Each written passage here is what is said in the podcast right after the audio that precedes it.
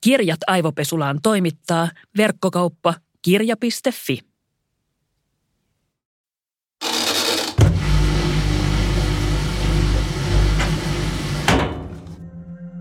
Mä oon kuullut tämän tarinan mun vanhemmilta monta kertaa.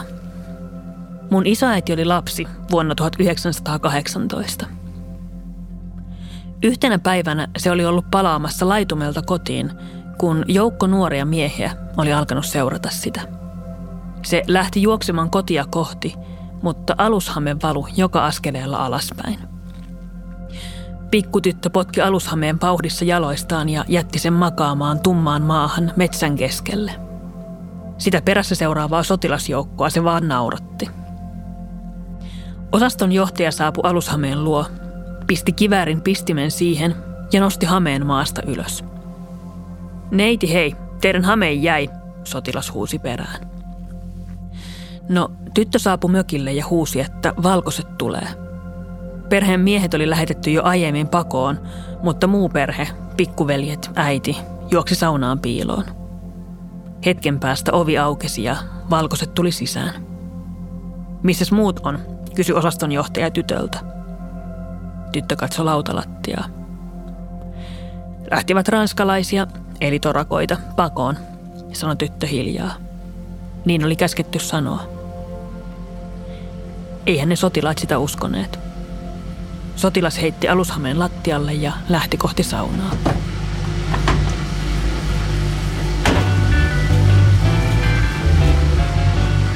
Minä olen Suvi Auvinen ja tänään Aivopesulassa puhutaan sodasta.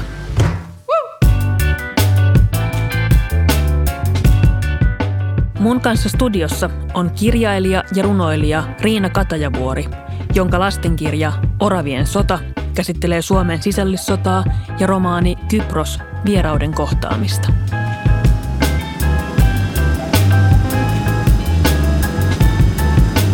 Auvisen aivopesula.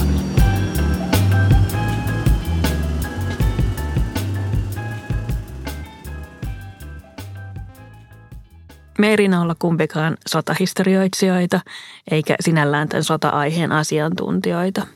Mutta sota kuitenkin tavallaan koskettaa kaikkia ihmisiä, haluttiin me sitä tai ei. Ja mä ajattelen, että kirjailijoiden tehtävä on käsitellä vaikeita ja painavia asioita ja aiheita ja niitäkin, joita kohti me ei haluttaisi katsoa.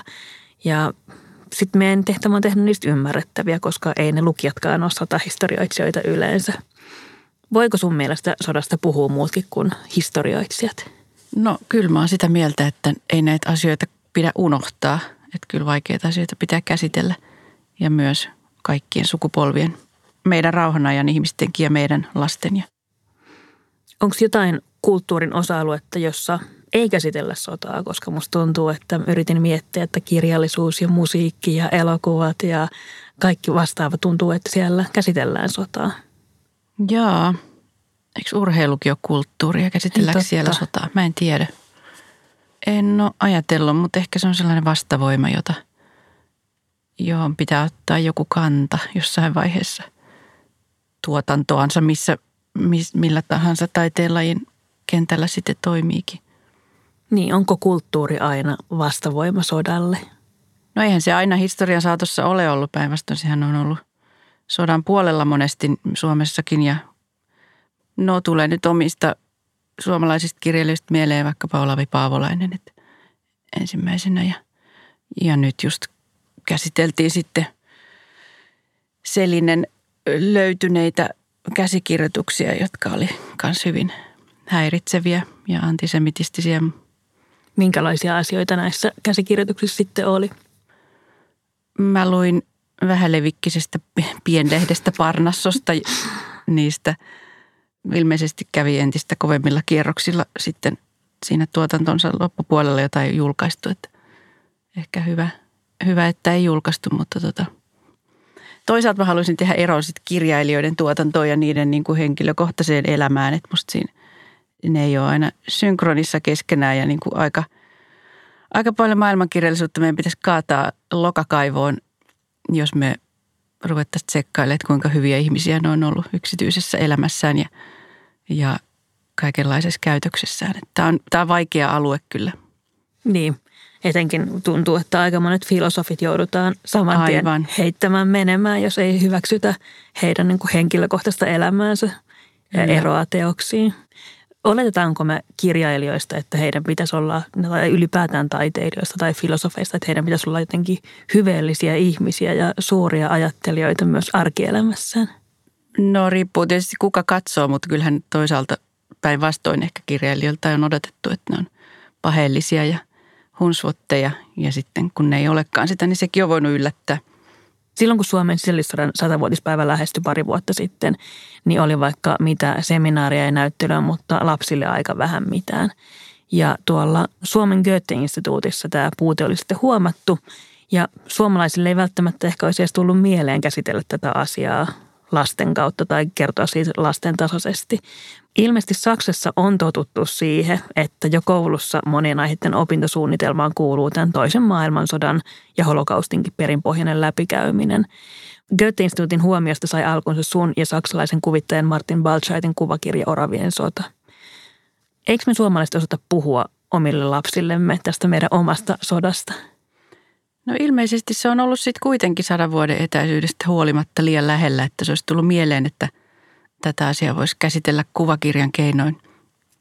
Vaikka on meillä jotain Mikko Mallikas-kirjoja, joissa käsitellään sitten niin kuin kaukaisempien maiden sotia. Mm. No sekin on ruotsalainen lastenkirja, mutta että olisahan sitä voinut käsitellä monella tavalla pitemmälläkin tekstille. Tuohon kirjaan sitten tuli tosi vähän lauseita loppujen lopuksi, tai se koko aika väheni ja väheni se kielellinen materiaali ja se koko ajan parani sitä mukaan, kun mä sitä riisuin sitä tekstiä ja kuville tuli enemmän painoa. Kyllä mä olin monta kertaa iloinen, että se kuvittaja on saksalainen esimerkiksi, että vaikka mulla on tosi loistavia kokemuksia suomalaisten kuvittajien kanssa, toinen toistaan lahjakkaampia, hienompia tekijöitä, mutta että tässä oli joku sellainen asenneero, että hän roiski ja räppäsi tehdessään sitä erilaisia ehdotuksia, jotka oli välillä mun mielestä aivan liian hurjia ja mä Mm. torppasinkin niitä, mutta että kyllä siinä oli joku sellainen pelottomuus ja puuttu sellainen sen sodan kunnioittaminen tai sen sodan säikähtäminen, että me käveltiin tuolla Tampereella ja tota, Kruunuhaassa Helsingissä ja esiteltiin tapahtumapaikkoja hänelle ja että joku sellainen asenneero siinä oli, joka sai mutki sitten vähän rentoutumaan, vaikka mä kyllä koko ajan olin kauhuissani, että, että kuka tästä suuttuu ja osataanko tätä käsitellä sillä tavalla, että ollaan tasapuolisia. Ja tiedän, että ei ne, ei ne haavat ole minnekään kadonneet, vaikka pikkuhiljaa ehkä alkaa olla aika harva ihminen meidän keskuudessa, joka on oikeasti sen sodan kokenut. Mutta et, ja siinä on joku ero, että joku holokausti ja kaikki toinen maailmansota elokuvat, niistä on tullut meille amerikkalaista viihdettä ja, ja ehkä jollain lailla kirjallisuuskin, niin se on sellaista, sitä voi kauhistella etäältä ja se on tosi ikään kuin mielenkiintoinen ihmiskoe ja Primo Levi ja kaikki, mutta sitten niin kuin sit kun mennään, että ne puhuu suomea ja ne on naapurikylien ihmisiä ja täällä ihan, että niitä muistomerkkejä on joka paikassa Helsingissäkin ja ympäri Suomea, kuinka on kaatunut siellä ja täällä punaisia ja valkoisia ja, ja sivullisia. Ja, niin kyllä siinä on joku ero, että sit voi vaan ihmetellä, mitä ne ihmiset, jotka, jotka on kokenut sen ihan nyt näinä päivinä, niin, ja vaikkapa ovat tulleet Suomeen, niin miten paljon tuoreempia ne haavat ja fiilikset on. Niin musta tuntuu, että monille vanhemmille on vaikea käsitellä sotaa lastensa kanssa. Just ehkä siitä samasta syystä, mitä mekin ollaan tässä käsitelty, että tuntuu, että se sota on niin kaukana, että mitä siitä osaa enää sanoa, kun ei ole sitä mitenkään itse kokenut. Mutta onko todella jotain niin kuin muuta erityistä painoa, että, että minkä takia sitä on vaikea käsitellä lasten kanssa? No lapsethan on tietysti niin kuin aina oikeassa ja muistan itsekin, että kyllähän sitä piti aika päättömänä lapsena, että, niin kuin, että miksi, miksi sotia on olemassa, kun kaikki tietää, että se on väärin, että se oli niin yksinkertaista ja että miten ihmiset voi toisiaan tappaa ja kaikenlaista. Ehkä sitä on sitten niin kuin mykistyy sen lapsen tiedon äärellä, että niin, että miten nämä asiat sitten muuttuu jossain vaiheessa niin monimutkaisiksi. Eilen olin esimerkiksi tuolla Refugee Film Festivalilla katsomassa suomalaisten maahanmuuttajien tekemiä lyhäreitä ja siellä oli yksi ihan loistava elokuva, jossa kaksi tota maahanmuuttajaa kohtasi täällä Suomessa. Toisen nimi oli Jeesus ja toisen nimi oli Muhammed. Ja tota, ne oli sitten, Muhammed oli Jeesuksen fani ja mm. kumpikaan ei oikein löytänyt täältä ymmärtäjiä ja eikä ne saanut tota Migriltä lupaa jäädä tänne, mutta että Muhammed siinä harmitteli, että hän nyt jotenkin kaikki meni ihan mönkään, että sitten ihmiset rupesivat sotimaan, että hänellä oli ihan muut jutut alun perin mielessä ja, ja tota, joo, se oli aika hauska. Niin. Toi on kiinnostavaa, koska lasten moraalille tosiaan monet asiat on hirveän itsestäänselviä. Esimerkiksi se, että, että meidän ei pidä sotia. Mutta niin, mä ajattelen, että sodat johtuu varmaan pohjimmiltaan jostain sellaista vallanhimosta, joka ehkä lapsille tuntuu aika kaukaiselta asialta. Ehkä toivottavasti. Niin, tai en tiedä sitten toisaalta sotiminen ehkä on myös jonkinlainen ihmisen perusvietti, että, että en tiedä mistä se tulee, että – lapset tässä sukupuolien moninaisuuksissa, en haluaisi sanoa pojat, mutta usein olen nähnyt, että poikapuoliset lapset, kun ne saa kepin käteen, niin ne alkaa sillä ampua. Että mä en tiedä, mistä se tota lähtee, se semmoinen sotimisen tarve, joka sitten voi niin kuin, ei ole ehkä missään yhteydessä oikeaan tappamiseen ja sotimiseen. Että sitten näistä keppikätisistä innokkaasti sotivista pikkupojista voi tulla siviilipalvelusmiehiä tai – totaalikieltäytyjä tai mitä tahansa, mutta että semmoinen taipumus ikään kuin. Mm. Vai itsekin must, mulla on kuvia musta ja mun veljestä, kun me ammutaan tota, jotakin, oliko meillä puupyssyt vai, vai muovirevolverit, mutta että mm. kyllä semmoinen tähtääminen ja sotiminen oli semmoinen perusleikki. Niin. Niin, tässä Oravien sodassa on tosi paljon myös kuvia aseista ja ampumisesta, mitkä on ehkä lastenkirjoissa aika harvinaisia. Ja musta tuntuu, että etenkin nykyään tosi monet vanhemmat ei halua antaa lapsilleen edes niitä leikkiaseita. Miten se on otettu vastaan ja miksi te olette halunnut näyttää nämä aseet ja ampumisen tässä kirjassa noin selvästi?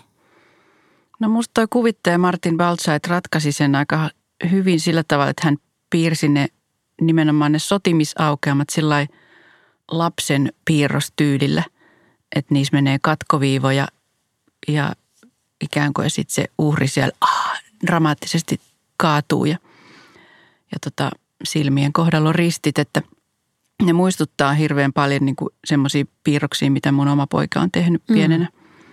Että jotain sellaista universaalia, se oli tavoittanut musta, että sit siinä on monia eri piirrostyylejä, että on niin kuin loppukuvassa on hyvinkin realistisen näköinen orava, mutta, mutta tota, muuten se on ehkä piirtänyt tahallisen kömpelösti erityisesti nämä sotimiskuvat, mutta musta tosi taitavasti sillä, että niissä ei ole sellaista tuskaa, vaan se on jotenkin etäännytetty aika monen semmoisen kelmun taakse, että tässä on nyt tämä sotaoperaatio ja nyt tämä piirretään ja piirretään mm. mihin ne osuu ja miten ne katkoviivat etenee ja, ja tykit jylisee ja mä kuulin yhdeltä viisivuotiaalta tämmöiseltä eskari-ikäiseltä pojalta niin kuin palautetta, että mikä oli parasta tuossa kirjassa, että se on se sotiminen, se taisteleminen. Mm. Että se oli sanonut äidille, että sä tiedät, että mä tykkään taisteluista. Niin. Mutta onko tämä sitten hyvä vai huono palaute meidän aikuisten mielestä, niin sitä voi miettiä, että onko se vaarallista. Niin, kyllä mä ajattelen, että tässä kirjassa ehdottomasti ansiona on se, että sota näytetään sotana ja sitä olisi varmaan aika vaikea näyttää ilman aseita ja ilman ampumista tai se jäisi jonnekin niin kuin hyvin etäälle ja mystiseksi asiaksi silloin. Ja mä ajattelen, että lapsethan ei ole tyhmiä. Lapset ei vaan niin kuin välttämättä tiedä asioita ja ei ne voi tietää asioita, jos me aikuiset ei, ei niitä heille kerrota. Ja mä ajattelen, että on tärkeää myös kertoa lapsille – toki heidän niin kuin ikätasoisesti, mutta siitä, että mikä tämä on ollut tämä todellisuus. Ja se todellisuus Suomessa nyt on ollut se, että ihmiset ampuivat toisiaan. Niin ja ehkä sivumäärältä tuosta kirjasta sitten kuitenkin annettiin aika iso tila sille, niille fiiliksille, että mitä tapahtuu, kun se sota on ohi. Kyllä. Tai että se, että joku voittaa sen, niin se ei välttämättä sit voiton hetkellä tunnu kauhean hienolta kummallekaan osapuolelle. Että siinä vaiheessa kaikki on aika, aika väsyneitä ja uupuneita ja toivottomia ja että sitten aika paljon annettiin tilaa anteeksi annolle ja sovun rakentamiselle. Ja, ja silleen ehkä halusin korostaa sitä tämän meidän sotamme menestystarinamaisuutta siinä, että me saatiin niin pian kunnallisvaalit saman vuoden joulukuussa, että missä oli yleinen ja yhtäläinen äänioikeus. Ei toki näille, jotka, jotka tota oli tuomittuja punaisten puolella, mutta, mm. mutta kuitenkin, että saatiin rattaat käyntiin, että mä tästä tästä tuossa uudessa Kypros-romaanissanikin puhun siitä, että tavallaan, että kuinka erilaisia tällaiset sisällissotamaiset konfliktit sit voi olla, että Kyproksen saarella tämmöinen pattitilanne on sitten junnannut yli 50-60 vuotta paikallaan. Eikä siihen niin kuin kukaan usko, että siihen löytyisi joku ratkaisu Pohjois-Kyproksen ja Eteläisen Kyproksen välillä, että, että kun asiat pitkistyy, niin ne todellakin mutkistuu, mutta että me saatiin sitten nopeasti käyntiin kuitenkin tämmöinen toipumisprosessi. Kyllä. Siitä mä oon oikeasti ylpeä. Niin. Jos jotain kansallista ylpeyttä tuntee, niin siitä.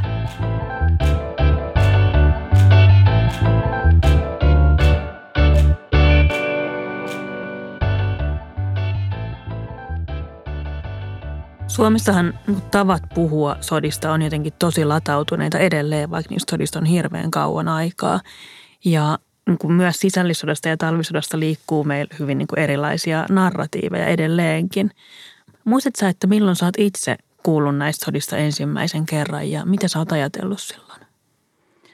No mulla on muistikuva, niin kuin mun isovanhemmat ei varsinaisesti ollut tämän sodan osapuolina, että mulla olisi sellaisia verisiä sukutarinoita kerrottavana, mutta muistan vaan, että mun isoäiti joskus niin puisteli päätään silleen, että se oli kaumalaa – veli veljeä vastaan. Mm.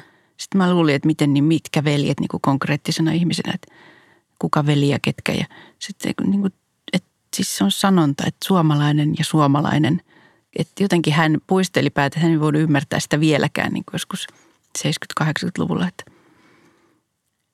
jotenkin, ja sehän siinä on pöyristyttävintä, että veli veljeä vastaan.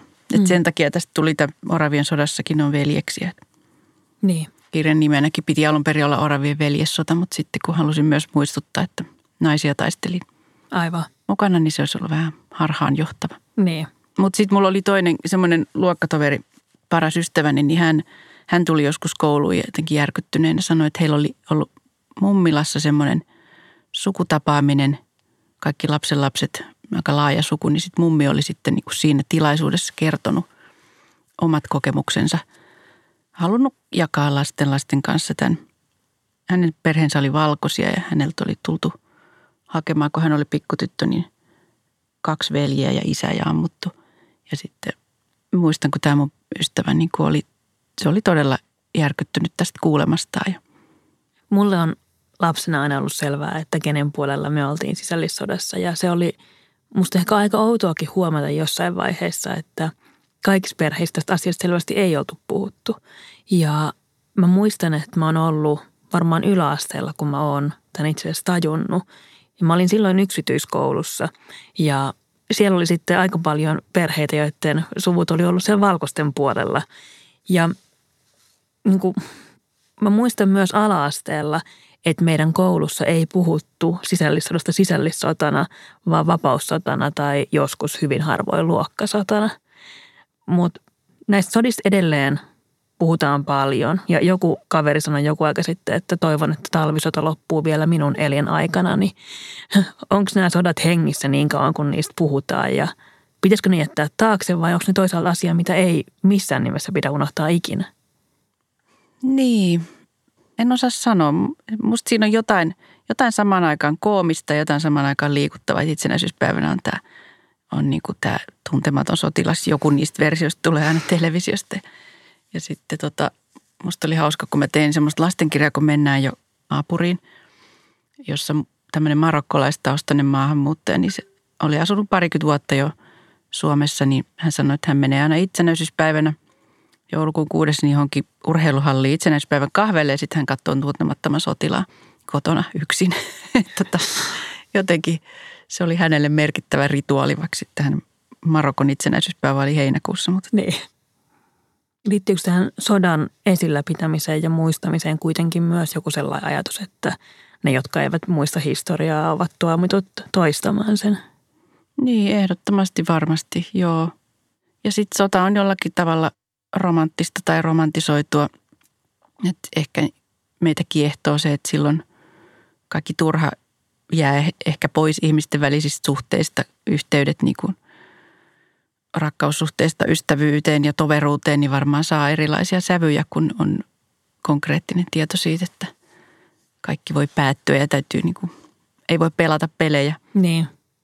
Niin sota romantisoidaan aika mm. paljon, mutta onko se niin kuin ehkä osaltaan myös osa sitä hyväksynnän prosessia, että meidän on pakko rakentaa joku tarina, joka auttaa meitä hyväksymään ne hirveydet, mitä meidänkin, kuitenkin meidän sukujen aika lähihistoriassa on tapahtunut.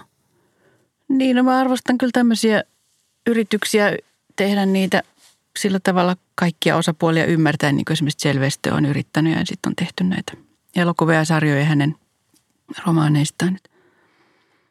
Varmaan mun omia käsityksiä on muokannut tosi paljon toi täällä Pohjan tähden alla, mutta sekin on sitten vaan niin kuin yksi, yksi tarina. Mm.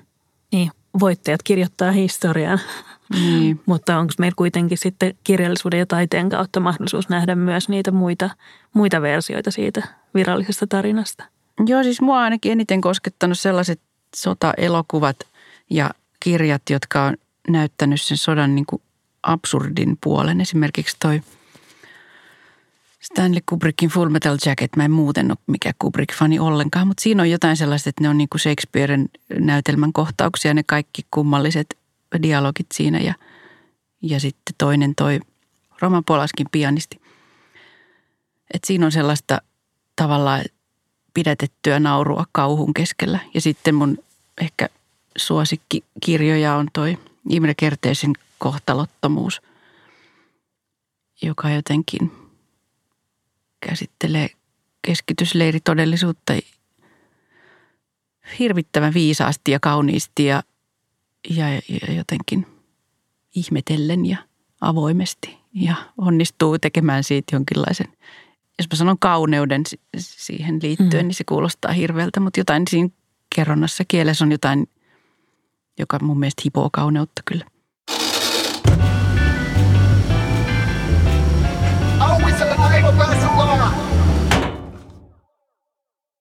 Toki vaikka me nyt ollaan puhuttu Suomen sisällissodasta, niin meillä on valtava määrä sotia jatkuvasti ja konflikteja ympäri maailmaa käynnissä.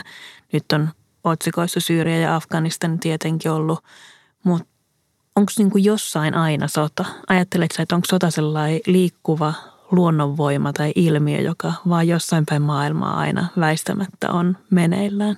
Mä, mä olin siinä illuisiossa, että sotia ei ehkä ole ainakaan Euroopassa – mutta sitten tuli Jugoslavian hajoamissodat ja se oli mulle tosi iso järkytys jotenkin käsittää, että miten meidän sivistyneessä Euroopassa voi tapahtua tällaista, että eihän tätä nyt pitänyt Eurooppaan tulla enää koskaan. Että se oli sellainen jonkinlainen virstanpylväs tai merkkipaalu niin kuin ihmiskuntaan tai eurooppalaisuuteen pettymisen polulla. Ja sitten mä olin joskus myöhemmin tota Kroatiassa ja sitten siellä oli, tai nyt ei kovin kauankaan sitten ehkä vajaa kymmenen vuotta sitten, niin sitten oli jotain jossakin rantalomakohteessa pikkukylässä, niin sellaisia muistomerkkejä, missä oli, missä oli sen kylän kaatuneita poikia. Ne oli niin kuin mun ikäisiä, mun 60-luvun lopulla syntyneitä, niin se tuntui yhtäkkiä todella konkreettiselta ja jotenkin ihan, ihan uskomattomalta. Että sitä tarvii mennä noin niin kuin siihen muistomerkille, että jotenkin herää näihin asioihin. Että kyllähän se nyt tietää, että on – Hmm. Koko ajan on minua paljon nuorempia sotaveteraaneja. Silloin kun Afganistanin tilanne kriisiytyi, niin se oli tietenkin pääuutisena myös Suomessa, mutta vaikka tilanne ei ole mitenkään hirveän hyvä nytkään, niin aika vähän niitä Afganistan uutisia enää näkyy. Missä vaiheessa se sota lakkaa olemasta uutinen ja jos niin kuin ajatellaan, että uutinen on aina poikkeus siitä normaalitilanteesta, niin onko se sota sitten normaali asia, jos se jatkuu pitkään? Menettääkö se uutisarvonsa? Kyllä se valitettavasti menettää. Joo, mä oon miettinyt paljon Ylen kirjeenvaihtaja Maija Liuhtoa, josta en tiedä yhtään mitään muuta kuin sen, että kaikki pakeni henkensä kaupalla Kabulista ja laskettiin sekunteja, että kuka sieltä pääsee turvaan ja sitten sen jälkeen sinne ilmestyy Yleisradion uutisten kirjeenvaihtaja Maija Liuhto ja ihan pokkana kävelee siellä ja haastattelee ihmisiä. Sitten sitä, että onko se nyt jotkut onko kaksi todellisuutta, että sitten mm. kuitenkin siellä joku pystyy olemaan länsimainen nainen ja, ja sitten toiset pakenee sieltä. Siis tarkoitan myös näitä Mm. muun maalaisia kuin afganistalaisia, joilla tuntuu olevan kauhea tarve päästä pois sieltä, koska siellä on niin vaarallista. Niin onko Maija Liuhdon ympärillä joku, joku sellainen sädekehä ja turvamuuri? Ei. Mä kauheasti odotan, että mä saisin lukea hänestä lisää. Pitää Niin. varmaan googlata, ehkä häntä on haastateltu kaikkialla. Tätä jaksoa äänitettäessä näkyy kulttuurialaan kohdistuvat miljoonaleikkaukset uutisotsikoissa. Ja kirjailija Laura Lindstedt vertasi kulttuurileikkauksia hävittäjähankintojen 10 miljardin euron hintakattoon. Tämä tarkoittaisi siis sitä, että yhden hävittäjän hinnalla kulttuurilehdet ja vähälevikkinen kirjallisuus saisi rahoitusta noin 150 vuodelle. Lindstedt on sitä mieltä, että nämä asiat on vertailukelpoisia, koska molemmilla on hintalappu ja näitä hintoja voi vertailla. Mitä mieltä sä oot tästä? Voiko näitä asioita verrata? Voiko vaikka sotaa ja kirjallisuutta laittaa tälleen vastakkain? No totta kai rahasta on kysymys poliittisessa päätöksenteossa aina. Ja myös elokuvaohjaaja Juho Kuosmanen nosti tuon hävittäjävertauksen. Joo, kyllä se on samanlainen simppeli asia kuin Antti Nylen sanoi, että ilmastokriisi voitaisiin ratkaista tunnissa, jos maailman päättäjät panisi hihat heilumaan, että, että tota, jostain pitää luopua, jos jotain yrittää Hmm. saavuttaa.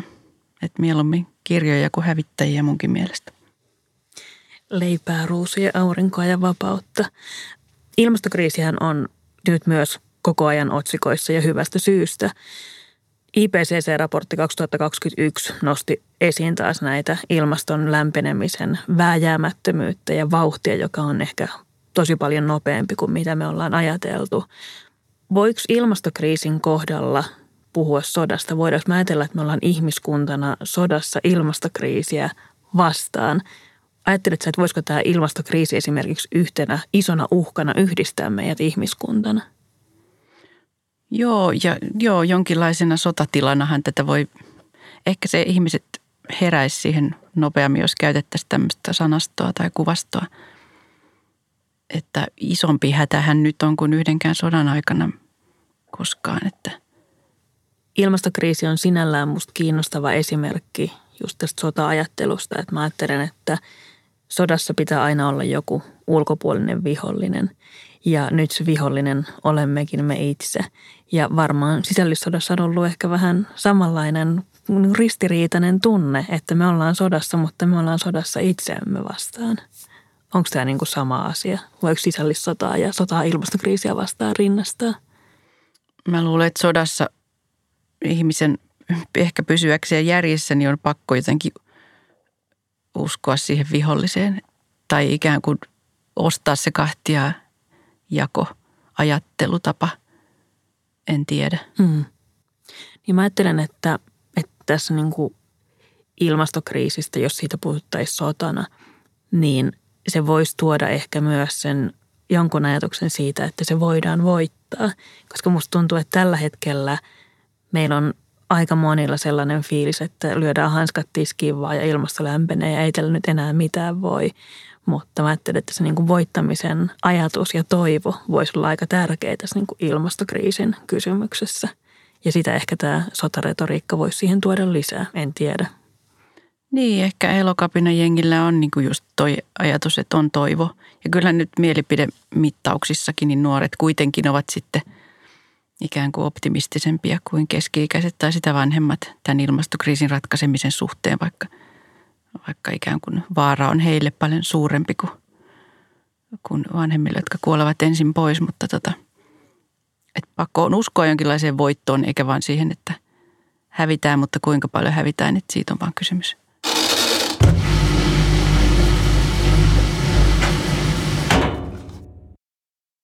Jos sun pitäisi valita yksi henkilö, joka suorittaisi sulle aivopesun, niin kuka se olisi ja mikä olisi aihe? Toi on vaikea kysymys tällaiselle tosikolle, koska sehän tarkoittaa, että mun pitäisi muuttua tai mun, ikään kuin mun pitäisi myöntää, että mulla on joku luutuma, jonka pitäisi, pitäisi nyt niin kuin, jota pitäisi ravistella ja muuttaa.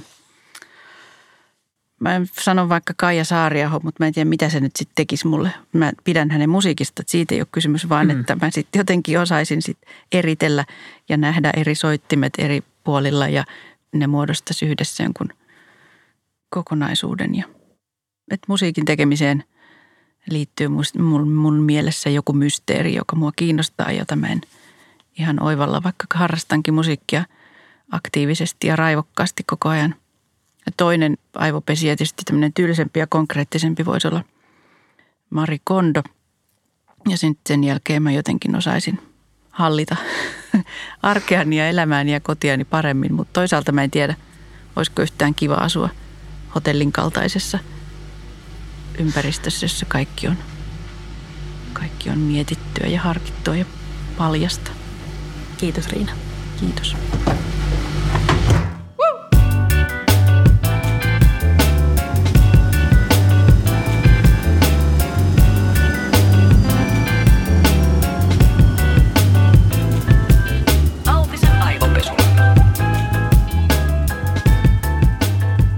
Auvisen aivopesulla. Jankon betoni.